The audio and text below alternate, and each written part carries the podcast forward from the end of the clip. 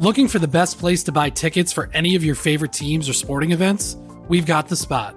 Our partner, StubHub, has been the leading ticket marketplace in the world for over 20 years, providing a 100% guarantee with every order. From a worldwide selection of live events, the widest choice of tickets, and industry leading partnerships, StubHub has what you need to purchase with confidence. StubHub, an official partner of The Athletic.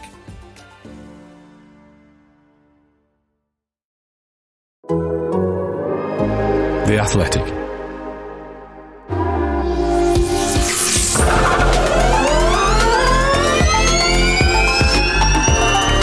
Formula E hits the ton with Korean doubleheader, pile ups and pile ons in final race for the Gen 2 car, and a new world champion is crowned. All this and more in the Race Formula E podcast, Seoul E Pre Edition.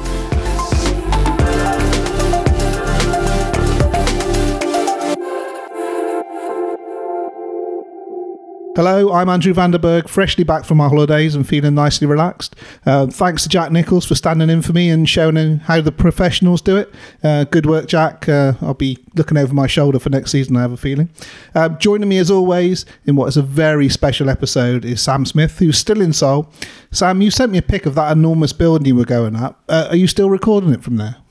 Uh, I'm halfway down. I abseiled down, so I'm uh, I'm I'm close to terra firma now. So yeah, all good bit windy, but okay.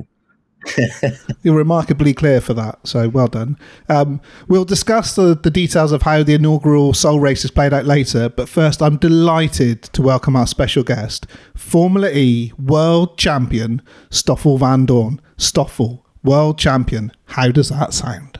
Hello, guys. Um, yeah, that that sounds uh, sounds very good. Um, yeah, it's. Uh, a world championship that's uh, is, is not given to to to a lot of people, and um, I feel very lucky that I've been able to yeah to conclude this uh, the championship this year. Now we all know that Formula E is as renowned for its off-track antics as the racing on it, so I'm assuming that you celebrated in style with the traditional Alejandro Tequila Challenge. Um, I, I, did, yes. Um, you know, I was sat at the after party on uh, on Alejandro's table, and uh, yeah, he didn't uh, he didn't make me miss one shot. So uh, yesterday yesterday morning was not the was not my finest morning. Let's say. Have you recovered now? I'm fully recovered. Back to it. That's sport, professional sportsman for you. Now, Sam uh, Stoffel set a new record of eight podiums in a season on his way to the title. Just how good has he been this season? Well, exceptional, really. I mean, you know, he didn't put a wheel wrong at all in Seoul, and the, the, pressure of going for a world championship is is immense. And you know, apart from the odd qualifying mistake this season, which is always inevitable, I think in Formula E over the course of a season, I can't recall Stoffel really making any sort of serious series or serious errors of judgment all season. In fact, apart from a few war wounds in London. I can't recall him with a particular damage on his Mercedes Silver Arrow. Yeah, he got he got Lucas a bit in Mexico in his one non-score, and then there was the the New York City log fluming incident, which uh, didn't cost him points anyway. So it's obviously that's obviously a significant contributing factor to building a title campaign, which has been, you know, tremendous in its consistency. I think last weekend sort of encapsulated that. He handled it amazingly well. Um, I, I, felt a little bit embarrassed actually myself when when I asked him about the pressure and and Mitch's win on Saturday, and it was just it didn't seem to be in his mind. It was just a very level, um, consistent approach in in doing what he'd done all season. I think he and his team just looked completely in control. Uh, pretty much every stage. And in my mind, it was never really in doubt, or, or nor should it be with that big a lead anyway. But looking back at Diriyah in, in January, which is now what eight year, um, eight months ago, it just felt like uh, there was an inevitability. You know, Nick won the first race, um, and then you know Stoffel got the consistency, and then after Mexico, it just went on this incredible series of, uh, of, of big points gathering. And even when he didn't get big points, he came back from you know, down the, down further down the order, like he did in Berlin and, and in Marrakesh. So, yeah, uh, just an exceptional job and, and a sort of, I suppose, a case study in how you build and execute a, a, a title campaign. Stoffel, we'd had this four five way really close title fight all the way through, but the events of London meant you went into Seoul really as the heavy favourite. Did that like mean that you could go in there in a much more relaxed mood than it would have been if it's still been the four of you really tight at the top? Um, it, it, was definitely a little bit more relaxed. Obviously, you know, 36 points lead is is a comfortable buffer, but I equally knew that you know Mitch had been capable of winning two races in Rome before, and and uh, uh, I couldn't turn up sleeping. Let's say I still had to do I had to do my job, um, and yeah, that that was definitely on my mind. Um, I, I, would say that actually the, the the few days leading up to to Seoul, um, I, I definitely felt some some adrenaline, some pressure, and and it was definitely on my mind. But um, yeah, I tried to keep it as clean and as cool as possible, really, to to just focus on the job that I had been doing all season. And I think you know the approach that I've been able to have all season has um, you know it, it, worked again in Seoul, and I qualified well, stayed out of trouble. Especially, you know, I think day one was really important to stay out of trouble with the mixed conditions. Um, you know, so many people got it wrong, and um, and I managed to stay out of trouble and I really needed that because Mitch won won that race. So uh, yeah, I knew I had a comfortable lead, but I knew that I had still had to do a job, and not only for my championship, but also for the team championship. As Stoffel says there, Sam, you know he, he knew he had to do a job, but we've seen in the past in Formula E. Uh, things go horribly wrong for people in the final race of the season, but when it came down to it, he didn't put a foot wrong, did he? Did it absolutely what needed to be done? Yeah, absolutely. And you know, let, us not forget that the the Mercedes package was, I think, pound for pound, certainly the best and most efficient. They'd honed it. It's a two year homologation, so they've they've honed it. What was an an exceptional technical um, product, I think, from last season anyway. Uh, but I think really what probably swung it Stoffel's way was the this more hierarchical nature of the sporting format with the, the, the qualifying. And you know if you if you look at his qualifying stats from from this season I mean they're just absolutely fantastic. You know there there was the you know, there was the odd error as I mentioned before but you know everybody Formula E is just such that high pressure high stakes everything, every little error that is made that is forgiven at a normal racetrack is punished at a at a street track, and and people are quick to forget that. And I think you've got to factor in certain elements of um, of getting it wrong, particularly in qualifying. And when you do that, of course, it affects your entire day because the race is only three hours away, and then you have to recalibrate and, and go for it again. So consistency was the name of the game this season, and Stoffel was absolutely incredibly consistent during the well, pretty much the entire the entire season. Uh, you know, he had the most appearances in the duels, and he just ticked off all of the attributes that you need to to build a title campaign. Um, where you know, whereas Nick in the, in the same package had a very different season. Um, but conversely, Nick sort of excelled last season when we had this crazy tombola kind of element to Formula E. So that's quite interesting that they've got back to back titles, um, but done it in very different circumstances in very different ways. But when I think uh, when I think of Stoffel's championship, I think of naturally Monaco, which he won and um, won won very well.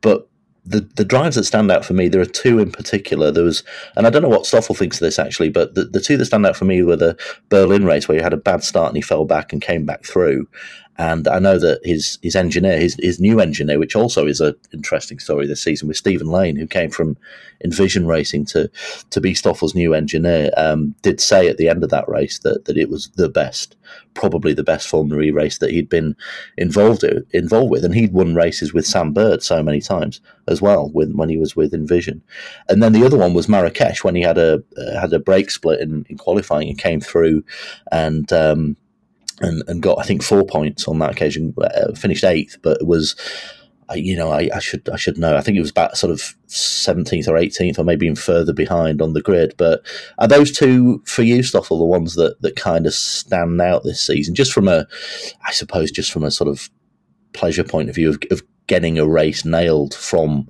adversity in that way. Yeah, they, they definitely do, and um, you know Berlin is, is certainly one that I've uh, I've mentioned before. Um, and Berlin is usually a track where we've you know we've gone well as a as a team, and and I think you know that second race it definitely showed that it suits our car as well with uh, with four Mercedes powered cars finishing um, you know finishing in the top four. Um, but that drive on day one, um, you know, felt felt really really good. Um, because I dropped back on on the start, 12, 13 or something after lap one, and uh, and a couple of laps from the end, I found myself fighting for uh, for the victory with uh, with Edo and, and Jeff. So I think those moments definitely, you know, they, they stand out. Okay, it wasn't a victory on that day, but it felt like on the day it felt like I kind of recovered my championship a little bit because Edo was leading. He was, you know, one of my closest competitors, and and equally Jeff. He was uh, he was fighting for the win, and um, and you know my, one of my closest competitors as well. So um, it definitely felt like I yeah I pulled off something special there, and and you know managed to to to keep myself in track of the championship. Um, and then equally Marrakesh, I had a really bad qualifying. We struggled with the brakes from practice one. Um, and, and not only in Marrakesh we struggled with the brakes. Actually, the brakes were a bit of a of the story of uh, yeah of my year. Let's say there, there was so many sessions where uh, FP2s where I struggled with with brakes and differences with materials. Um, and for some you know for some reason the team managed always managed to kind of just about fix it for for qualifying by either changing material, changing you know a, a process, and um, and you know gave me something to work with. But Marrakesh, in, in some way, didn't surprise me that I qualified at the back because I knew I knew it was coming. That one qualifying, I was going to have a bad set of brakes and and um, and I wasn't going to be able to do it. And that's exactly what happened there. So I think after that, the team really realized how you know how important it was and how serious my comments actually were about uh, about yeah the severity of the of the problems and yeah since then we've changed some processes and, and got much better towards the end of the year but yeah marrakesh was a was a solid drive it wasn't a lot of points but coming from i think it was 20th on the grid um, in you know in a, in a, a very different kind of racing now where you basically have all the good guys at the front to come back through and to finish eighth was uh, yeah, was was definitely the best I could have uh, could have done. And those four points definitely, yeah, they they you know might not seem like they made a difference to my campaign, but it it, it certainly did. Did um that change in qualifying where it meant we were in a, a, a more normal performance based order, did it make it more enjoyable for you knowing that you were racing against people who were similar to where you were in the championship rather than having to battle back? You know, if you didn't make it out of your qualifying group one, then you're always on the back foot right from the start of the weekend. It, it certainly did, yes. And, um, you know, I think definitely because of this new qualifying format, we've you know we've had a very different championship with kind of consistently the same the same drivers, um, but also the same teams qualifying qualifying at the front, and and I think it made Excel um, the, the, the more consistent drivers, let's say over over the course of the season, and it was it, there was also a lot more pressure involved for the whole year because you know last year you could one race you're in group two or group three and you just know that with the track advantage, you're going to qualify the front. Even if you're not putting in the perfect lap, you are you're there or thereabouts, or you're you made it to Super Pole, and then you know then you're starting the top six already, and and then you know the next day you're back into Group One, and you kind of know, okay, well I just got to do a good lap, and then we see where we end up on the grid. But usually last year from Group One, you qualify, you know, if you qualify close to the top ten, that was already a, a huge result. This year, it was just um, yeah, it was just every time, every every day was a new day and a new opportunity to well to score good points, but it was also an opportunity to get it wrong, and and you know that just meant with the competitive nature of this championship, every every qualifying session you had to be on it, you had to deliver those laps, and and I think I've been yeah I've been able to to pretty much do that all year we've not always qualified on pole, but we we were the most you know the most times in the duels, and um, and I've always kind of been able to put myself in a position to to race from from one of the top positions and then convert that into into solid points. I mean, this is probably a little bit of an unfair question, but do you think the championship's more legitimate now because of the the way of that qualifying system works is taken out those sort of random results where people are penalised, not necessarily for anything that they've done wrong.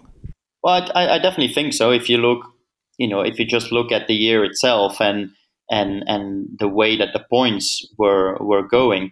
Um, you know, it's it's created much more consistency. Um, often the top ten or the top eight now you saw you pretty much saw the same faces. Let's say they were not always in the same order, but it was it was always the same guys and and you know the same teams as well. Um, it, it didn't always give the opportunity anymore to to to the people that are you know that were at the back end that could you know last year could qualify at the front for for sometimes. So it definitely created more consistency and and yeah, it just made a, a nicer story for the championship. I feel last year we came into Berlin, 17 guys were were able to to win the championship, whilst uh, you know obviously we started with a lot of people being able to to win the championship, but as the season went along, we started to have a picture of you know which guys are are actually going to fight for the championship, and yeah, I think that that that made it a bit more fair.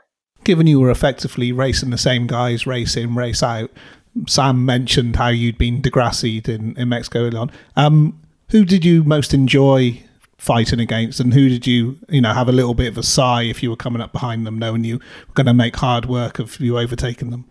Um, I mean, definitely the you know the the three other title contenders. So Mitch, Edo, and and Jeff.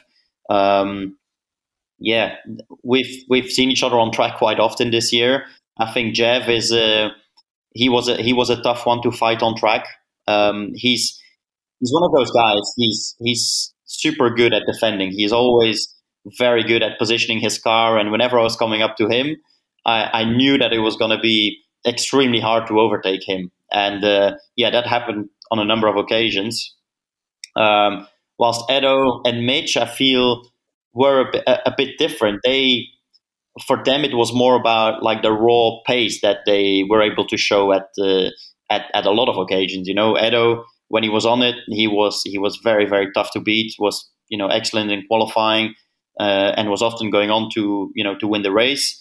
And and similar to Mitch, you know, it, I think Jaguar the peaks that they've had this year were were incredible. And you know, whenever they had those days, I think Mitch was a uh, was able to pull them off. So um, yeah, credits to them as well. You mentioned in one of your earlier answers about balancing the need to get points for the team's championship versus getting what you need for the drivers. But all racing drivers are ultimately selfish, right? You're the one that's crowned world champion. But how, how did you? Hard is it to balance that when you're behind the wheel, actually doing the the driving? Yeah, it's it's it's a tricky one. Um, obviously, myself personally, uh, I really wanted to win this this championship. Um, you know, I felt like last year um, things didn't always go my way, and I, I, you know, obviously had this moment in London where um, my my proper chance of, of having a fair fight in Berlin got got taken away. Um, and and this year I was kind of more in, in control, let's say, and and at you know, frankly, I almost can't really remember a, a big setback. Let's say for sure we had some issues through the year and and instances we had to we had to deal with, but in general the year was was quite smooth and and and extremely consistent. So obviously I wanted to win it, and and going into into the last round, personally, I wanted to conclude the drivers' championship, but equally, you know, it was the last race for Mercedes, the last the last race weekend, and and I wanted to win the, the constructors as well. So that's why, you know, the pressure was was on in in in Seoul because I had to score the points. Venturi was very close. Techeetah were very close, and they both have have very very strong drivers as well that were that you know that are able to score to score big results. Um, so yeah, it, I had to do both basically. As you say, that was the final race for Mercedes. Um, there must be a hint of sadness that the whole project is ending now, but I guess a good way to send it off. It, it's obviously yeah, it, it's sad that they're going. You know, I've been with them since the very beginning when we started as HWA and you know, I really started this project together together with them, and we've been through through a lot of difficult times, uh, a lot of very good times, and um, yeah, I'm, I'm, I'm proud of what we've uh, we've been able to achieve in such a sh- short time. You know, um, whenever you know when I when I joined them a few years ago, I was I was so convinced and, and so certain that these guys were able to or were going to be able to give me a competitive package, and that's you know that's exactly what they've uh, they've done. But uh, you know, it didn't come easy. It's it's it's very strong competition in Formula E. Everyone has been so on it, and and the margin just became smaller and smaller year after year, which is also quite natural when you get to the end of uh, of, of an era of uh, of of the same car. Basically, you know, the homologation stayed the same, so there wasn't a lot of development. So it was all about the, the finest margins in the end to yeah to be able to to keep an edge. So yeah, I feel very proud of the the work that we did, the the moments that we went through, and obviously it's it's sad to see them go, but uh, I guess that's part of life. You know, things come and go, and I'm just happy that uh, yeah we made a, we made a piece of history. So you're off to a new team now with a new teammate and a new car. Um, you probably can't go into too many details, but when do you get a chance to to move into uh, next season mode? Um, well, first of all, I'm I'm I'm going to enjoy a little bit this uh, this World Championship. Uh, you know, the last part of the season has been so so intense with uh, with you know all the races uh, back to back and and with only one week in between. So it was it was really going from one race straight into the simulator, then straight into the next race. So there hasn't been a lot of a lot of downtime at all this uh, this end of the season. So I'm actually looking forward to have a little bit of a break, um, and then then yeah, I'll start work on on on the next generation of cars with uh, with with my new team. Um, it's going to be a big change. I personally don't really know yet what to what to expect. How you know Gen three is going to be. What the the kind of the key elements will be of that car to to be competitive and and you know in some way I'm I'm very excited about that as well because it it you know just changes things up again it's uh, it's something where as a driver and as a team I feel like you can make a big difference that's usually you know the first year when when there's regulation changes there's always one team that that has a little bit of an edge over the others because they figured something out so hopefully I can play a, a big part in that and we can create something like that as well and and turn up uh, yeah turn up strong for uh, for the first races and and and hopefully fight for victories and championships again. Absolutely. So, what what's a, a summer break look like for you? Are you hitting the beach, or are you more like a hiking in the hills man? Um, well, I'm I'm gonna enjoy the sun a bit. I'm down in Monaco. I've decided not to uh, not to take any planes, so I'm gonna yeah I'm gonna stay here, um, stay around in the south of France for uh, for just a week really because next week I'm I'm off to Spa already. It's uh, um, you know, it's a Belgian Grand Prix. I'm to be there with Mercedes as a as a reserve driver. So yeah, I decided I, I didn't want to I didn't want to move too much, and and I haven't spent a lot of days at home this year as well. So it's not too bad to be here. Well, I think you've uh, deserved the chance to put your feet up and just enjoy the sunshine for a little bit. Thank you for joining us so much, Stoffel. We'll let you go and uh, enjoy that break. And a uh, huge congratulations once again on a World Championship winning campaign. Thank you so much. Thanks for having me. Hear that?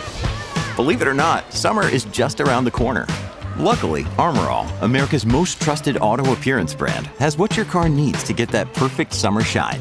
Plus, now through May 31st, we'll give you $5 for every 20 you spend on Armor All products. That means car wash pods, protectant, tire shine, you name it. Find out how to get your $5 rebate at armorall.com. Armor All, less work, more clean. Terms apply. Another day is here, and you're ready for it. What to wear? Check. Breakfast, lunch, and dinner? Check. Planning for what's next and how to save for it? That's where Bank of America can help. For your financial to-dos, Bank of America has experts ready to help get you closer to your goals. Get started at one of our local financial centers or 24-7 in our mobile banking app. Find a location near you at bankofamerica.com slash talk to us. What would you like the power to do? Mobile banking requires downloading the app and is only available for select devices. Message and data rates may apply. Bank of America and a member FDIC. So, Sam, it was great having Stoffel with us. Um, as as we talked about last race for Mercedes, they were only in the championship for a few seasons, but their star burned very bright. What was their legacy? It did. I think. I think it's a remarkable legacy. Uh, you know, I talked to Ian James last Thursday, I think it was, before the championships were wrapped up, and talked to him at length just about what the legacy was, and he, he sort of alluded to me that the initial objective, and, and get this, this was something I found remarkable, was that internally they were talking about getting their first title in season 10, which is 2024. Right. That was their long term goal, which I found really interesting and fascinating. You know, you kind of, I had to double check that because I'm sure that, that he meant season 10 but he did.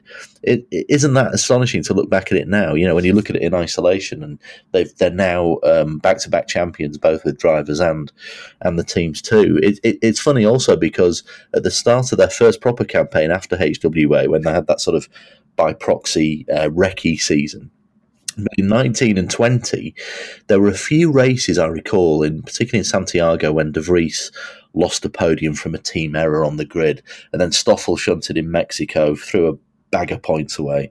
And then they had a really, really tough Marrakesh where they were just nowhere. They just didn't turn up at Marrakesh that season, just pre pandemic. And you thought, mm, maybe, I wonder if this is going to be like a Jaguar sort of deal where they're going to struggle and, and have a really tough few seasons to, to find their rung on the ladder ultimately that didn't come to pass. You know, there was a kind of a almost like a reset during the pandemic, and they regrouped and they won that race in Berlin. And then last season, De Vries became champion and they won the teams. But you know, when you look at the level of preparation that they've had and the, the capabilities and the, the facilities that they have there, the engineering cells, in Brackley in in Germany, which was brought over to to Brackley, and you've obviously got Brixworth as well. Then you look at the experience and how that's interwoven into the teams. Guys like Nick Chester from you know so much experience in Formula One at Enstone, Gary Paffett, of course, who who's the team manager, who's done a you know just from what friend I hear within the, the, team, friend of the show, but from what I hear with, from other people in the team, has been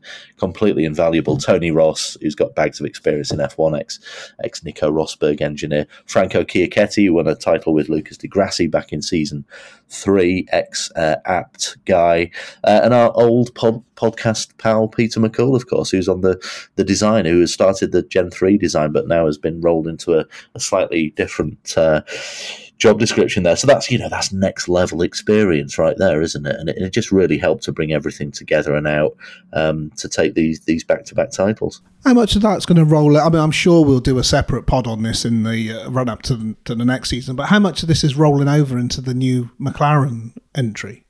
Do we know yet? A great deal, yeah. I, again, spoke to Ian about that. I think. I, I, is he going? He is, of course. Yeah, he's gonna he's gonna head the thing up. I mean, he'll be an integral part of it. We've got a piece on the hyphen uh, the hyphen race.com today or tomorrow, maybe tomorrow, actually Wednesday. We're, we're, talking about of this week, which goes into great detail about um, Ian, not just Ian, but how the whole legacy uh, will be perceived and how the Mercedes EQ success was enabled to happen through the structures that were built from a lot of those senior team people that I mentioned.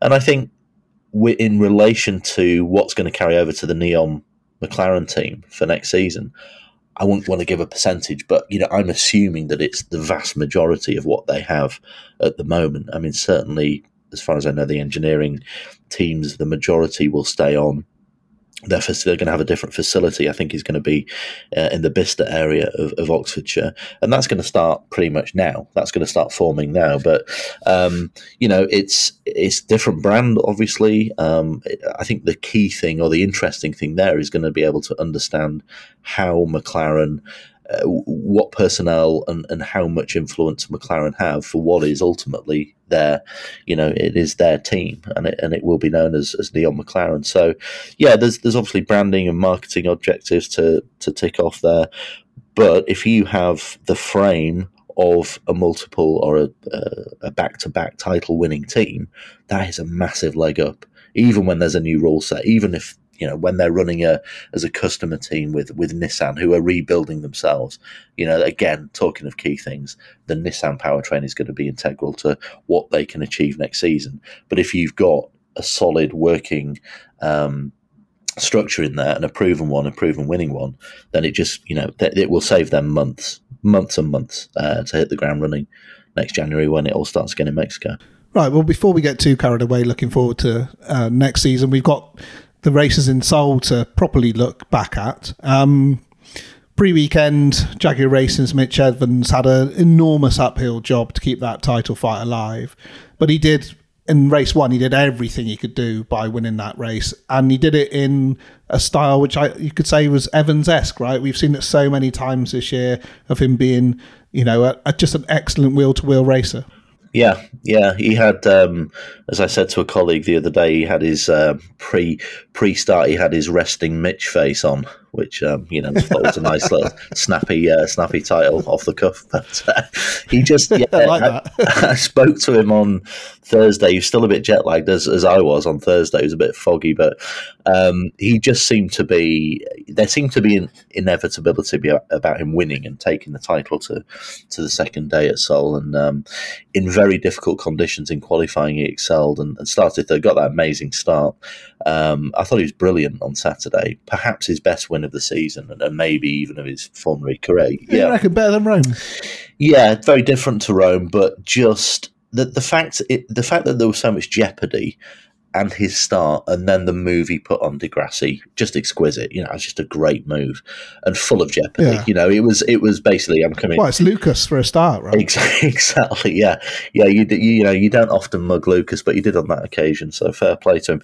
Deep down, I think because the free practice sessions earlier on the Saturday had been dry, he and the team knew fully well that that car wasn't absolutely on the pace in the dry, and I think that was playing on his mind. But you know, the the the weather was inclement, or it was forecast to be quite inclement on Sunday. Ironically, it didn't come until you know typical racing fashion. It came later at, that night. You know, it started it started tipping down about two hours after the race.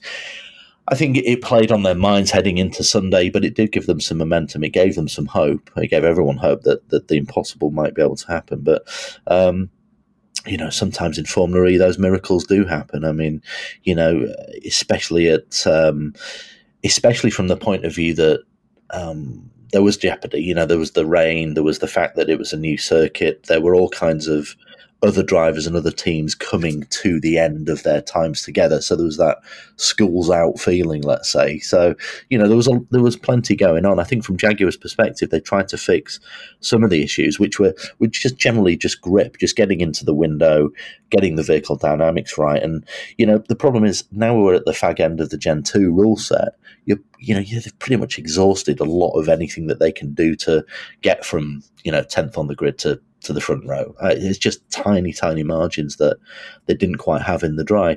So really, really tough for them, but they, they gave it everything. Um, ultimately, Mitch won four races this season. Great haul for him. A bit of compensation winning that race at Seoul on, on Saturday, and, and that you know his and the team's strongest season. But you know, I've got a feeling that Jaguar in particular are going to be really strong in Gen 3. You know, word is that they've, uh, despite numerous problems with the you know the supply parts that that they have probably done a very good job in their their powertrain package for for Gen three and um, and, and they're going to be they're going to be up there again for next season for sure.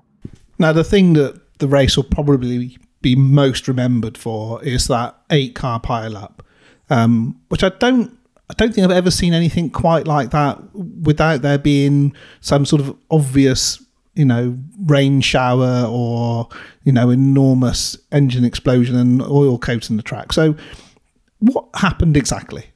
Well, yeah, it was a curious one. I think initially it was just really odd looking at that shunt and, and hard to understand how it happened. It, it, certainly wasn't a New York style incident, was it? But a um, lot, lot slower, a lot more progressive. Difficult to put your finger on exactly what happened by watching the, the replays. Essentially, it was a combination of the track surface change there. There was a concrete patch at that point in the circuit. And that combined with the spray off the track distracted some drivers. And yes, there was an element of the classic lemming scenario, wasn't there, where some drivers are just looking at the car in front, looking at those, um, looking at the safety light in front, and, and, going by those lights, and it just caught them out. You know, Nato went off, Cassidy followed, and then I spoke to Buemi actually, who reckoned he had a, a brake issue. Not so sure on that one. They they didn't really get back to us on, on what was happening there. But I, I think everyone just just got caught out, ran out of room. It, you know, it looked more spectacular than it was. De Vries submarine under Buemi. Um, he was in there for a fair while actually, um, getting a bit hot for him in there in the, the humidity. But they had to manage the um, the the recovery of those cars properly. I mean, the irony was, back to Buemi, he had very little damage on the car and probably could have followed Nato and Cassidy to get back to the pits and, and restarted the race, but they were all put on the low loaders, and we had uh, we had six retirements before, you know, pretty much before the race had begun, and, and Lotterer had to change the turb, and yeah, it was it, it, it was a mess, but it was one of those that um, I think just where you were on the track, it just that the grip and the fact that some drivers just left it too late to, to, to get a proper braking distance, they all ended up in the boonies. So I, I think it was probably a combination of those six cars being eliminated, the fact I've not been able to sleep in the ridiculous mugginess of uh, back here that I think it was 40 degrees in London that day. It was just horrible. Um, but I was really struggling to to make my way through that race. I, the one thing I've always defended Formula E about is the quality of the racing, but by FE standards, God, it was boring. Um, any other particular reason for that?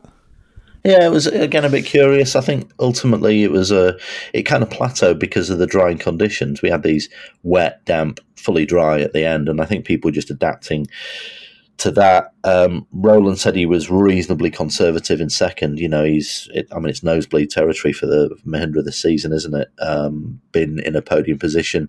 Yeah, it's the most unrolling thing to say in the world, isn't it? That he was conservative, but I reckon it was it was it was just finding their feet. And you, know, you look back at the history of, of Formula E, there were very few wet or even damp races. There's probably sort of two or three, I would think, that I can really remember.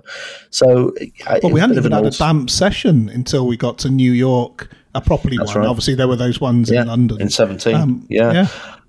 I think it was, you know, there was an old school race of attrition vibe to it, a um, bit of survival of the fittest going on the paddock still looked like a war zone afterwards, you know, walking down the pits and seeing these shards of stuff everywhere. You can almost hear the spark cash register ringing through the place as you walk down there. Classic Formula E. You know, the other thing was, although it was a mega track for for for spectacle, overtaking was actually pretty tough. It was never going to be an energy sensitive race either. So we didn't really get a dud because of the title jeopardy, etc. But it was, yeah, I agree. Far well, attack mode seemed to cost about two tenths as well. There was, there, yeah. there was no jeopardy in taking that. Well, they they, they changed that um, back on the Friday, put it further around that constant radius corner, which was um, yeah, it was great to be in the stadium. Um, but the, you know, there was a Mickey Mouse element to that, wasn't there? I, I, don't know if they could have been more creative and, and done a kind of a, a right angle sort of dog leg a bit more. Ultimately, it was it was great for, for the fans that turned up, but I think for the racing, not not not not brilliant and pretty narrow. So um, yeah, a bit of a novelty value on that on those grounds. Uh, you mentioned Rowland in second. He, he, might have been conservative at the end, but he was his normal elbows out uh, at the start. He was, yeah. Uh, in qualifying, he was just fantastic. Oh, full it was on, brilliant to watch. Oh, yeah, amazing. Yeah, full on arms and elbows. Uh, you know, riding the buckaroo around a wet, a wet track like that, honing his uh, his instincts around the streets of Barnsley when he was a youth, no doubt. I mean, it was just great to watch. Um, there's no one like Rowland really when when the conditions allow it, and what it showed clearly was that if you had a bit of bravery and you wanted to, you know, if you wanted to ride the wave literally and, and take some chances, then you could do it. And he, and he made some serious time up. A, a definite candidate for lap of the season. That I mean, he was wild eyed afterwards. Uh, proper proper box office stuff. Third was Di Grassi. Who's going to be his new teammate um, next season? That's going to be a spicy, uh, d- dynamic lineup. I think um, he's been on fine form at the tail end of the season, hasn't he? He has done a great, uh, great job, Lucas. I mean, since really since what would it be after Marrakesh he just got it together got his act together in qualifying. It's always been a there's always been a doubt about his qualifying but he's found some real consistency with it with that car. I think people forget that he'd only ever driven an Audi and he'd only ever known the Audi environment uh, before he joined Venturi for the single season and, and, and get into grips with the Mercedes. Very different culture there but actually you know Lucas was very um, was extremely pleased really with the, the season that he's had. I think the, it was a little trough sort of mid season where he got involved in some inevitable scrapes, but he, he's got some terrific results in qualifying. back that up with some some really big points. And you know, from where he was, I think just before Marrakesh, he ended up fifth in the championship. Um, 126 points. There were three drivers on 126 himself, Dennis, and Frijns. Uh, but Lucas did it because he obviously won the race in uh, won one more race. Uh, sorry, no, Dennis won the race as well, didn't he? But he had better um, better results on the podium. Oh, count back, count back. So yeah. snared fifth in the championship and kept this amazing run of of results and positions in, in the championship. So you can't argue with that. And his Mahindra move, which we've known for some time, I think is an interesting one. I can see there there been mm. some combustibility with um, with Dilbagh Gill there. They're both very passionate individuals, so it's going to be interesting to track how that goes. Um, but yeah, new challenge and. Uh, the assumption it's not been made public, but the assumption being that Lucas will, uh, once he finishes, once he hangs up his helmet, will will take on the uh, get back into his uh, boss suit and become a, a manager of some description. Oh, that'll be intriguing when when that happens. And uh, I mean, I don't want to wish him out of the cockpit because he's clearly still got a lot to give, but he's going to be a very interesting um, pitbull personality when he gets around to that. Um, that man Dennis you mentioned was fourth, but we'll talk a little bit more about him uh, when we go on to race two. While fifth of Vandoorne kept the title bid ticking over nicely. Jev was sixth, um, but he had that crash with Mortara, which got the Venturi driver a penalty. Was that deserved? Um, looking at it again, I think it seemed to be a clear move under braking. I, you know, the the defensive element of Formula E racing has has been a big sort of cause celebre over the over the seasons actually, but it's it's, it's flared up this this year in particular, and I think the the rule is pretty clear. You know, you can't just change direction in the braking zone and then surprise the person who's attacking you or going for a line, uh, because at that point the the other guy's braking and, and isn't in full control of of the car anyway because the move is already made. So it looked. A, yeah, what's he supposed to do? It, it, looked a slam dunk to me, to be honest. You know, I didn't see anywhere that Jev could have done to avoid that contact. So look, when the stewards get it right, which I think they did here, uh, we shouldn't discuss it that much because, like I said, it's a you know, it's a clear it's a clear breach of the rules. I did a piece on this last week actually about the the consistency of the application by the stewards, which I still think is a salient point because next season it's going to be quicker. Um, the cars are going to be going faster. They're going to have different uh, shape to the front of their cars. They're open what, wheel. Wheels are more you know, open. Yeah, there you go. Yeah, I mean, there's much more chance of cars, you know, doing that that thing that we don't want to see cars doing, which is wheel on wheel contact and and start you know start getting inverted and, and going in directions you don't want them to go. So it has to be looked at, and I think it, it probably will be in the off season. And I think one of those things is we need some relatively more experienced driver advisors. I think, um, with all respect to Paul Belmondo, Pedro Lamy, and Enrique Bernoldi, um, I don't believe they've ever driven a Formula E car, and they certainly aren't aware of the intricacies and the nuances of racing Formula E cars. So um, I think that that's that's a clear thing that, that drivers and teams are uh, are informing the FIA and Formula E about for, for the start of Gen three. We'll rattle through the rest of the points, which was Pascal Wehrlein in seventh, uh, Robin Frijns eighth, Da Costa ninth, and the final point uh, for Nick Cassidy tenth. Um, we mentioned him very briefly in the um, eight car pileup. Um, Norman Nato stood in for the injured Sam Bird. He did a pretty decent job given the circumstances.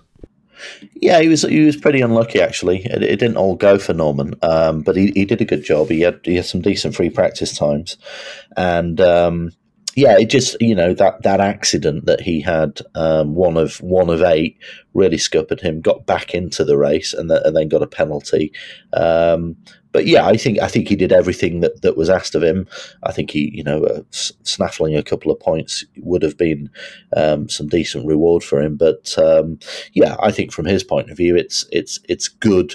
It's a good reintegration into into racing from from his point of view because I, I'm I think he's got a very good shout um, for that second Nissan seat next season, uh, alongside Sacha Fenestraz, which is news that we we brought uh, brought you just after the the London race. So yeah, I'm expecting to see Norman back in uh, back in back in full action next season. Well, we'll talk a bit about Sasha now when we move on to uh, to race two. Um, basically, after the qualifying, it was game over with Evans uh, effectively at the back of the field. What happened there? Yeah, I mean, it's uh, really just going over the points made earlier. The vehicle dynamically it just didn't happen for, for Jaguar at the weekend. There's there's these very fine windows of getting the tyres into the right uh, operating window and, and, and, making them stick on, on certain tracks. And it just didn't suit the Jaguar in fully dry conditions. Um, struggled a bit with the rear tyres, and just couldn't get the sectors together. And when it's you know when it's two or three tenths off, that's the difference between getting through those all important group sessions and, and, and not making the uh, or not making the qualifying uh, the deal. So Mitch didn't make it, and all of a sudden he was he was way down the grid. I think he started thirteenth, and from there he had to win the race, and that was always going to be pretty much an impossibility. He, he you know he plugged away and he got some points, and he was on the tail of Vern at the end of the race, but.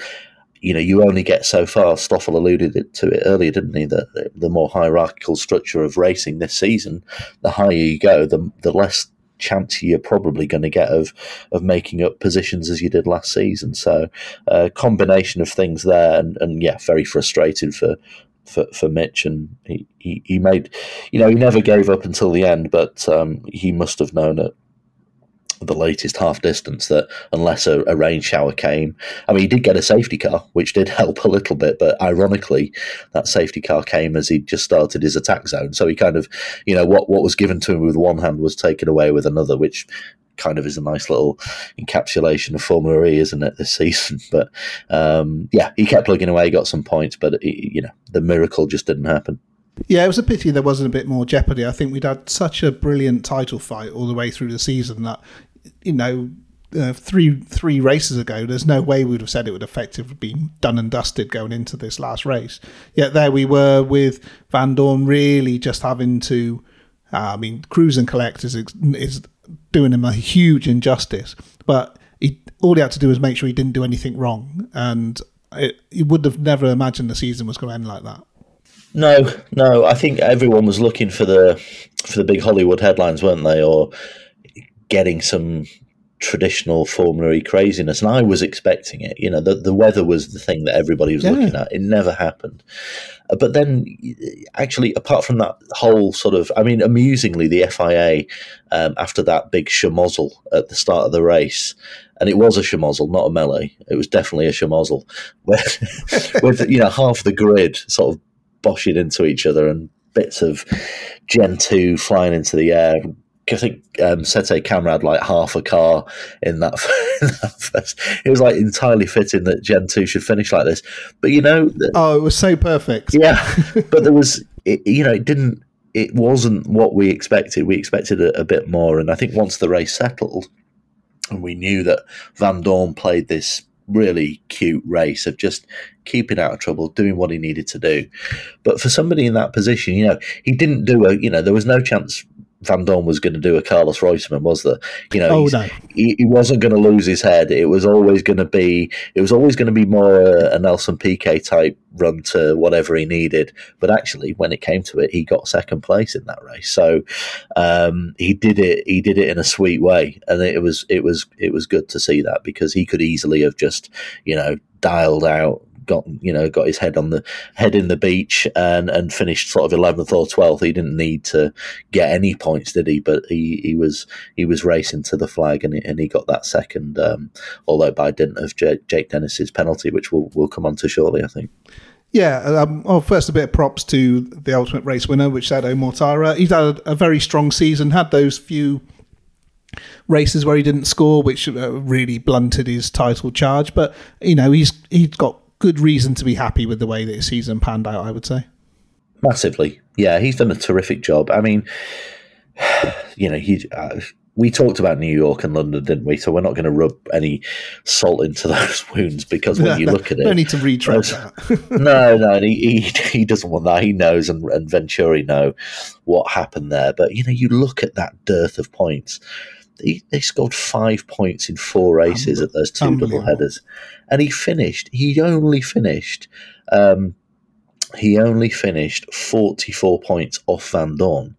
So if you if you look at the previous double headers, he you know in, in Berlin he, he won and was second. You know, even in De, in De at the start, he won a race and finished, I think, sixth. You add those points together, 33 points. You know, he should have been second in the championship, no doubt about it. Um, but he didn't. And it was a combination of, of team errors and his own errors and, and just been in the wrong place at the wrong time. But getting that out of the way, what a fantastic season. Matched Evans for race wins with four race wins. He's the strongest he's ever been. And and if he if he could if he could look at what Vandoorne did and stitch together, you know, those races where he didn't score. There, there was Rome, there was Monaco, there was um, the two London races, the first Seoul race as well. There are five races where he didn't score points. You know, even in three of those those races, if he'd have got middle, you know, medium sized points, um, he would have got second for sure, and maybe even have, have, have challenged Vandoorne more. Yeah, you, you put a smattering of fifth and sixth places in there, and he's right up there. Exactly, and he's in the same car as Vandoorne, not the same team, the same car. He's got the same equipment. Um, obviously, some you know differences and nuances in, in software and various things. Yeah, but ultimately, the best ever season for Venturi is the last season for Venturi. They're going to become Maserati next season. We're expecting Mortara to stay, which he will. And if they have a strong package, which they will, because they'll essentially have the DS powertrain, which DS have consistently brought forth really strong packages, then Mortara is a, an absolute definite title contender. But he has to, you know, he has to he has to fill those those holes which are which were so evident at crucial times this season. Yeah, absolutely. Um, let's talk about that clash between uh, Dennis and Da Costa that promoted Vandoorne to second. Yeah, um, it was an interesting one, really. I think um, I think it was harsh. Um, Da Costa got a run, was in attack mode. Dennis was on the inside.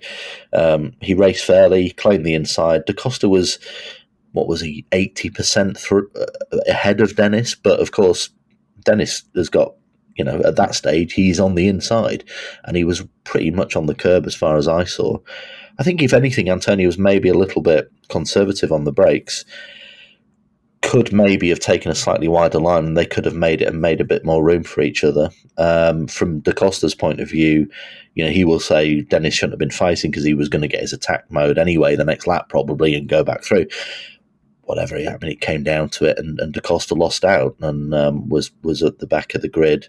Dennis said that he he couldn't do anything about it, and from what it looks like on the replays, he, he, I would say that I, you know, I pretty much agree with that but we have to oh, caveat this. I have a lot of sympathy for the for Da Costa, but that's almost a definition of racing incident. Well, I was just surely. yeah, I was just going to say, you know, is there do, do, racing incidents exist these days? We've talked about this before, haven't we? They don't seem to, um, because somebody appears to have to be at fault for these things.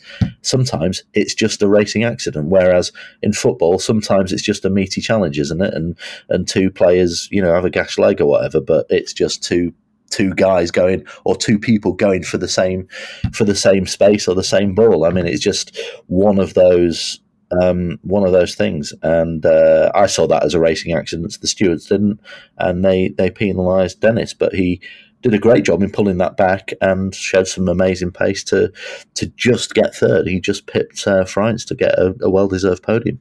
They've had a good end to the season, haven't they, Andretti? Um, obviously it's all massive change for, for them there, but you would have to think that Porsche are, are going to be one of the better prepared teams for the next gen. They could be in a good place next year. I think they will be. I think it was a really shrewd move by by Roger Griffiths and the the Andretti Avalanche Andretti guys to, to get that deal.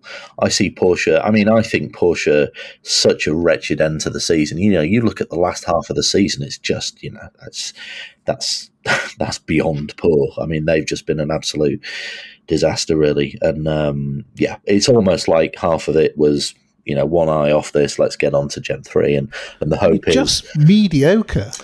Yeah, I mean, I I, I think that's um, I, th- I think that's actually pretty. Uh, yeah, that's pretty a pretty soft description. I think that there's been so many mistakes and there's been so many things that have gone wrong there that, it, yeah, it's like they've just completely given up on Gen two and, and are just on Gen three now. Uh, that that's a favourable opinion. I, I hope that's the case because I think uh, what we've seen in the second half of this season is uh, it's a bit disturbing, really, when you look at the points that that they have uh, missed on. And we did a piece on Pascal Wehrlein and the amount of points that he lost, and he could have been in the sort of at least the top six of the championship. But Porsche finished seventh in the championship. Unbelievable. From Jakarta, from Jakarta, they scored 18 points in seven races.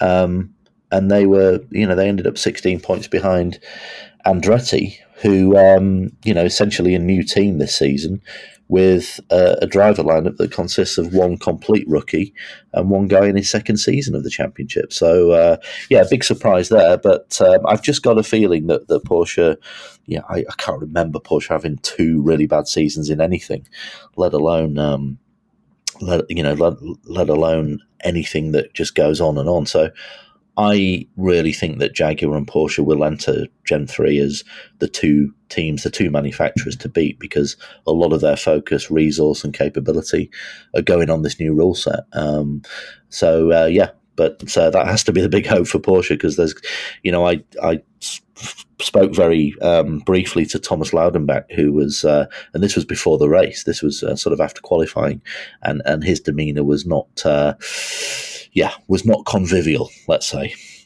Um, quick shout out to uh, that rookie, Oliver Askew, who ended his season with a career best fifth. Um, are we going to see him back in Formula E again? Yeah, he had a really strong race. Again, he's, he's sort of second one in, in the last two meetings, London and um, and Seoul, uh, fourth and a fifth. Good end to the season for Oliver. I, I, it doesn't look great for him next season, which is uh, I think a, you know similar to sort of Nato last last last campaign. I think you know Formula E is such a specialist thing that you do need a second season. But obviously, we mentioned the Porsche deal, and there are certain pressures and certain factions wanting to get Andre Lotterer into that seat alongside Jake Dennis for next season. That's the way it seems to be going. I don't believe it's absolutely decided and signed and sealed. So there could still be some hope for Askew, but I think it's there's more likelihood that he will go back to he will go back stateside, um, which is which is a shame in a way because uh, on his day he's been he's been a very promising uh, rookie in Formula E this season. I think he can he can ultimately hold his head up high with a fifth and a fourth, and he got some points on his debut in Diriyah. So yeah, far from uh, far far from a poor season. I just think that that sort of mid season trough and going to Jakarta, uh, which was new to everybody, and and kind of just not not really achieving much in Jakarta was ultimately what what probably did for him. Uh, Robin Frijns was fourth in his final race for Envision. Jev was sixth in his last outing for Techeetah. We mentioned that Evans made it up to seventh. Uh, Cassidy was eighth. And Buemi was ninth in what ends the longest relationship in Formula E. You know, obviously he's been at EDAMS through the Nissan and uh, the Renault guises. Uh, but out with a with a little bit of a whimper, probably there, Sam. Um, yeah, I mean, in the context of what he achieved in Gen One, uh, Gen Two's not been fantastic for for Buemi, um, but he's you, you don't lose you don't lose it overnight, and and when the circumstances are right, he's pulled out some very good performances this season. I thought he's he's been really good this season in a limited car. Um, they've had an issue with a homologated part on that car that they can't change, so they've had to suffer a lot of pain as they did last season with the Nissan IM02. And, and I think Maximilian Günther's uh, results kind of prove that this season. You know that it that it's not a Buemi thing; it's very much a car thing, or the majority of it has been a car thing. Um, and it'll be strange not to see him in those um, with an EDAMS patch on his uh, overalls, won't it? And, uh, it's going to be so weird. Yeah, yeah. It's um, you know he's not been confirmed at Envision yet, but he will be in the coming weeks uh, or maybe next month. So a new challenge for him, and um, yeah, I think he's still got a lot to give. You know, he's one of those people, isn't he, that you think has been around. He must be what? He must be Lotterer's age, sort of early forties. He's He's not. He's not even. What is he? He's born in '88, so he's 33. He's not. He's only 33, 35, which is astonishing yeah. from what he's achieved in his career. You know, four-time Le Mans winner, um, Formula E winner, had those th- three seasons, I think, in Formula One. Fantastic career, and I just, I just hope he sort of has this, you know, this Patrese esque Indian summer because I think he's entirely capable of doing it, and I think he and Cassidy will be a really strong proposition. But yeah, it must have been an emotional day for him. I, I did chat to him in uh, London about it, and we'll do a feature in the off season about his time with Edams, and uh, you know, he's he's um a, a, lot of people think he's a bit of a cold fish, but when you get to know him, he's he's terrific and he's a he's hugely yeah. passionate racer. And you know, he's he's the, the sort of twinkle in his eye when he talks about Jean Paul Driot in particular is, is great. So uh, yeah, it'd be we should it, try and get him on one day. We'll do it. Yeah, let's let's do it. We'll yeah. do it in the off season. It's uh, be good to talk when it's official. It'll be good to talk about some of the old days and the memories of Jean Paul as well. Um, final point to Da Costa for in his last race for Techeetah. Are we going to see them on the grid next season? Still unknown. Um, had some discussions with um, parties close to that at the weekend. I think. I think with every day that goes by, the, the chances of it diminish. Um, they have to seal a powertrain imminently to uh, to get this off the ground. But again, we're we're sort of going over old old ground to some extent, aren't we? Because this time last year we were talking about new investors and how the Chinese are going to, you know, pass it on to new investors, and it's still not done. And ultimately, whatever we like to talk about racing, sportingly, technically, uh, strategy, marketing, commercial, whatever, it comes down to that last point. It comes down to the commercial. It comes down to the money, and and that's what will kickstart uh, saving this team, uh, this team that's achieved so much. And uh, yeah, just remarkable that it's got to this position. Let's hope that these diminishing this diminishing percentage of percentage of them getting back onto the grid um, or remain on the grid for next season um, come off. But at the moment, it doesn't look it doesn't look fantastic. No. Oh, it'll be a, a massive pity. I really hope they somehow uh, pull it through. Um, we mentioned uh, earlier that uh, Fenestraz is probably going to be uh, one of those Nissan drivers, and he, he got an early Formula E debut when he replaced uh, Giovinazzi, who hurt his hand in race one. I mean, it was he was you can't judge a, a driver on, on being thrown into the deep end like that, but he, he seemed to acquit himself pretty well.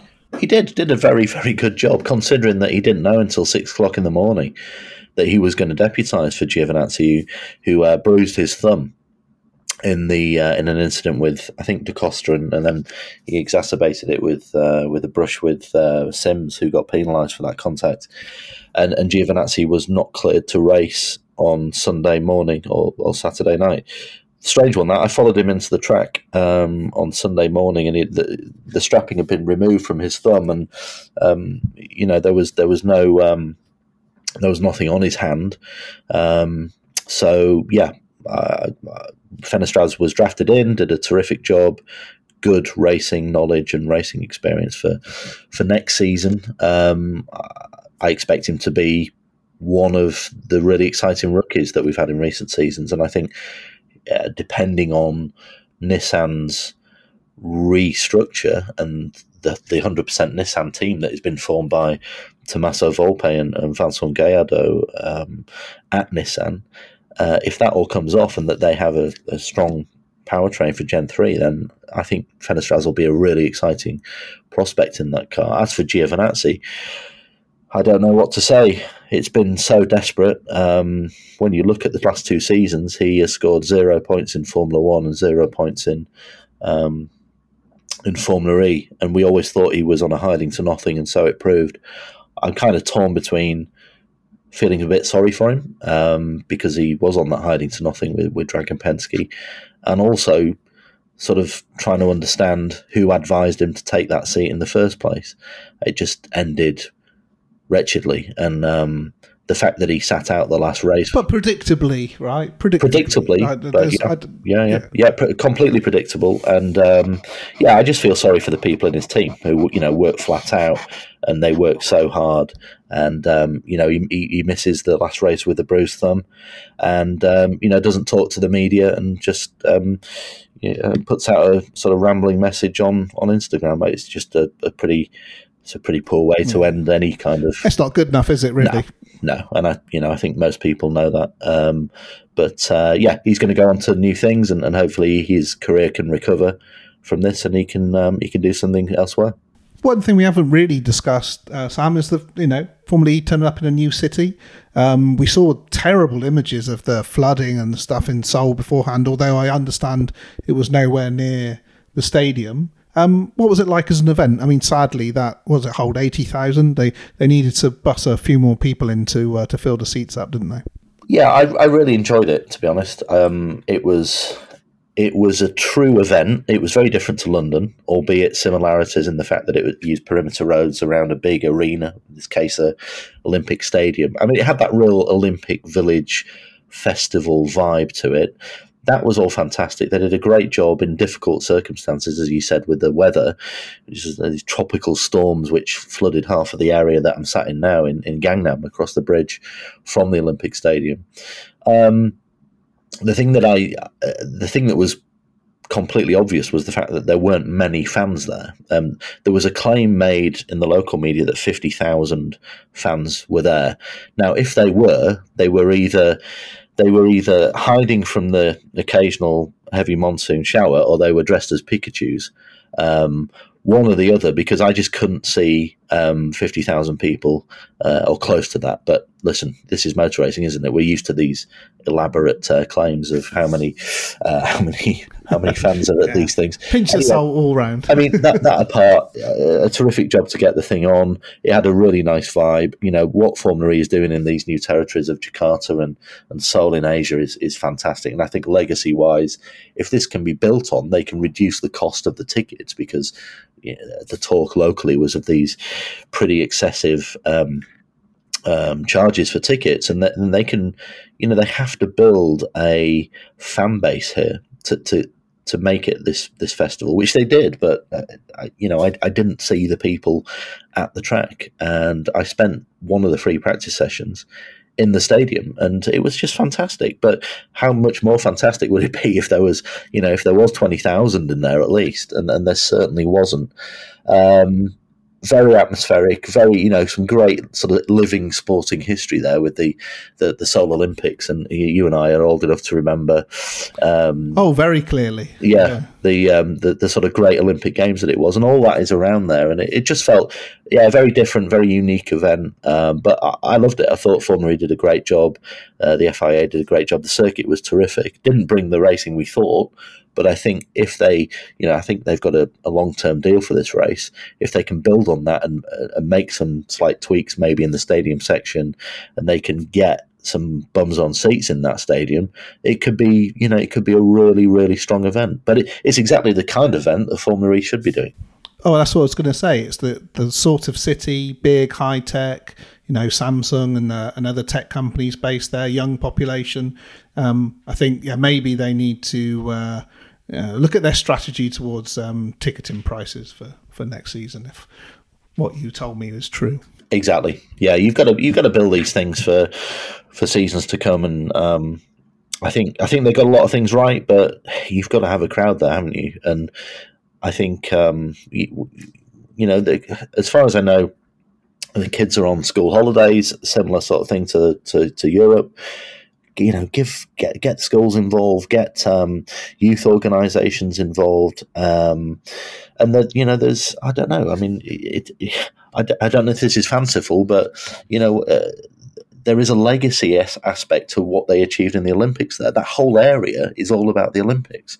It's 30, nearly 35 years ago you know, could, could there be an IOC legacy event or something? I don't know. I'm just putting things out there, but there, there needs to be a bigger, there needs to be more people in and around the pit lane, in and around the paddock, um, and obviously the the stadium is is great, but it's not as if they need to be there for a for a long time. There was the Allianz um, E Village, and there were various other things with the festival. But um, yeah, I mean, it was obvious that the the, the host broadcasters had been uh, informed to let's let's say put keep it tight, shall we say? I think they say in the business keep the the frames tight, so not too much of the empty grandstands are seen. Well, from something that's clearly got a future, if it's worked on, to something that's got a past, and that's the, the Gen 2 car, which uh, that was its final race. And um, I think some of those uh, tired old chassis after the, that will probably be quite grateful for it. Um, it was a, it was a great car for Formula E, there wasn't it? It did what it was uh, set out, you know, what it was charged to do. I think so. Yeah, I think it'll be much missed. Um, it had that sort of very distinctive otherworldliness to its construction brought some great racing. Formula E grown up from the Gen One era. Obviously, they were they were quite robust vehicles. We saw, yeah, as I mentioned earlier, we saw plenty of business for Spark. Um, the rules were adapted to suit that because there was too much contact, as we saw in, in season five. That was addressed. I think that evidenced the the flexibility of what the FIA are doing. Um, but I, I think ultimately it'll be the, the legacy will be the, the quality of the racing. And from what I saw, almost race in, race out. We got some terrific racing. I mean, the, you rarely get a dud. We talked about Seoul not being fantastic. It's very much the um, exception to the norm. So, yeah, I, I mean, looking at it from another point of view, you could say, well, if it was so great, why did three major OEMs leave the championship in, in BMW, Audi, and Mercedes? And yeah, that, that's a discussion that could go on and on. So, um, yeah, it's way more complicated than just going down to the yeah. to the car, isn't it? Yeah, that, that, that's true. That's true, and and you, the car can't be held responsible for, for those decisions. But it did all happen in a very close proximity, and yes, it involved the pandemic and so many other things. But yeah, when you uh, when you look at that car and what it achieved, I think it will be remembered as uh, sort of pivotal a pivotal package, technical package for Formula E. Um, and it'll be sad to see it go. But, you know, Gen 3 is the next big thing. A lot of work needs to be done on that. A lot of um, a lot of things, a lot of boxes have to be ticked before we get to Valencia in December. Um, but if everything that the FIA and the Formula E state is correct, then the Formula 3 car um, taking away the aesthetics of it, because that's you know that's in the eye of the beholder, as we, as we said before if it does what it says in the in the um, in the spec précis, it's going to be seriously impressive, and we're going to see, especially around places like Seoul, we're going to see cars two or three abreast around, particularly T20 and, and, and the first first turn. You know, they're going to be able to race wheel to wheel um, at places that Gen 2 didn't. So I think looking to the positive, that's what we can look forward to in, in 23. Oh, new stuff's always exciting, and it's going to be a complete reset of the competitive order. I mean, until we have, see some testing times, I mean, literally anybody could uh, be quickest. Right. So finally, Sam, um, we mentioned a few of the, the driver deals that have been confirmed, but any other news you want to cover off before we wrap this uh, extra long pod up? Yeah, I think above and beyond the Lucas to Mahindra, we, we ran a story about Sergio, Sergio Sette Camara moving to NIO for next season. That appears to be pretty much uh, done. We anticipate that he will will race there. Whether that spells he's the, good value. I like watching him. Yeah, I think he deserves a place on the grid. Um, you know, NIO obviously NIO three three three will have a lot of work to do. But if um, if Sette Camara is is involved in that, then they've got a real firebrand and somebody who can can hustle hustle results. Um, that's been proven. The likelihood is that, that Dan Ticktum will stay in that team. So um, where that yeah, where that's uh, where that position. I mean, by the way, let's let's make a, a mention for Dan Ticktum qualifying seventh on oh, on Sunday. I mean, what, what a lap! You talked about laps of the season with Rowland and uh, and maybe Da Costa for pole, but getting hustling a NIO three three three into seventh is uh, yeah well worth a mention. So well done to him and, and his team for getting getting into the duels for the first time. Um, but apart from that, Da Costa has been confirmed at Porsche, which we, we knew from a few months ago, which is going to be exciting for next season. He joins Pascal Wehrlein. Uh, Sebastian Buemi, we, we talked about a bit before, is on his way to Envision and has confirmed officially that he will leave Nissan e.dams. So, um, and said that he'll be on the grid for next season. So that that deal is completed. And um, and yeah, plenty more, plenty more to come. I think there will be a succession of announcements throughout the latter half of August and, and throughout September. So uh, lots to look forward to on the-race.com. Brilliant. Well, I'll let you uh, get off to your uh, karaoke or Korean barbecue or whatever it is you're going to do. I'm very jealous. I've always wanted to go to Seoul, um, but me- next year maybe. Yeah, well, we've we've got a we, have got a position at the bar for your V to B, so uh, definitely come next May. I think it's May next season is the is the schedule, so uh, it's it's a great place to visit, and I think, as I said, with Gen three, it's it's going to be uh, it's going to be some fantastic racing here. All right, well, thanks, Sam. Enjoy your break, and thank everyone for listening. We'll be back with a season review as promised at some point soon, and uh, obviously keep an eye on the-race.com for all of Sam's latest news. Goodbye.